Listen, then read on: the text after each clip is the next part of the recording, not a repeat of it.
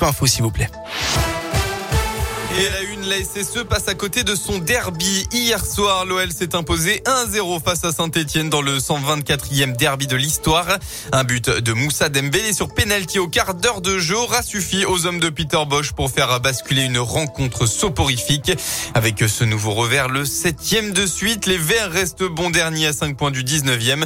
Pascal Duprat, l'entraîneur de la SSE, espère des jours meilleurs. Le principal regret, c'est de n'avoir joué qu'une mi-temps c'est d'avoir manqué notre première mi-temps dans les intentions, mais aussi dans la réalisation technique. C'était trop pauvre. Voilà, donc c'est le, principal regret. On n'a pas vu un grand Lyon, mais moi je suis pas là pour commenter la performance de Lyon. Et pourtant, euh, voilà, j'espère qu'on va très vite se débarrasser des regrets, parce que ça coïncidera avec des résultats plus probants et surtout des matchs plus accomplis que celui-ci. Autre match important ce week-end pour le bas de tableau, celui de demain entre le Clermont Foot et le Stade Rennais à 15h. Les Clermontois restent sur quatre matchs sans victoire. Aujourd'hui, on retrouve Brest-Lille à 17h et Lens-Marseille à 21h.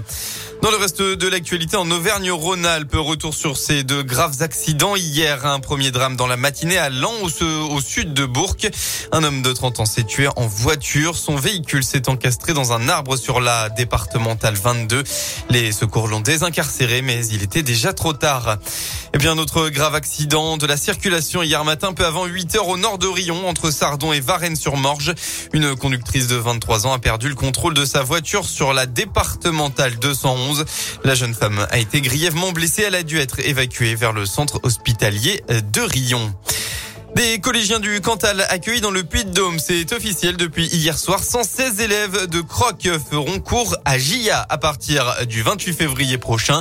Depuis le 11 octobre dernier, le collège de Croc est fermé suite à la découverte de désordres structurels au niveau du premier étage du bâtiment.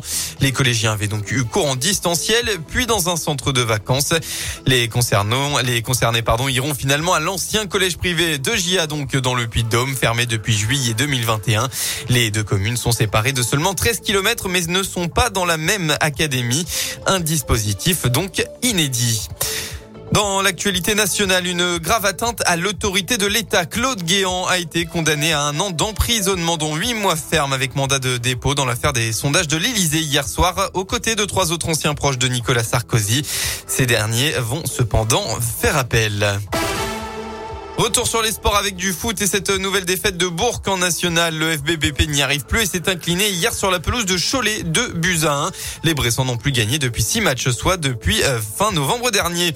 Et en rugby, enfin, de la Pro D2, Oyonnax s'est imposé hier soir 19 à 8 contre Nevers et reste leader du championnat.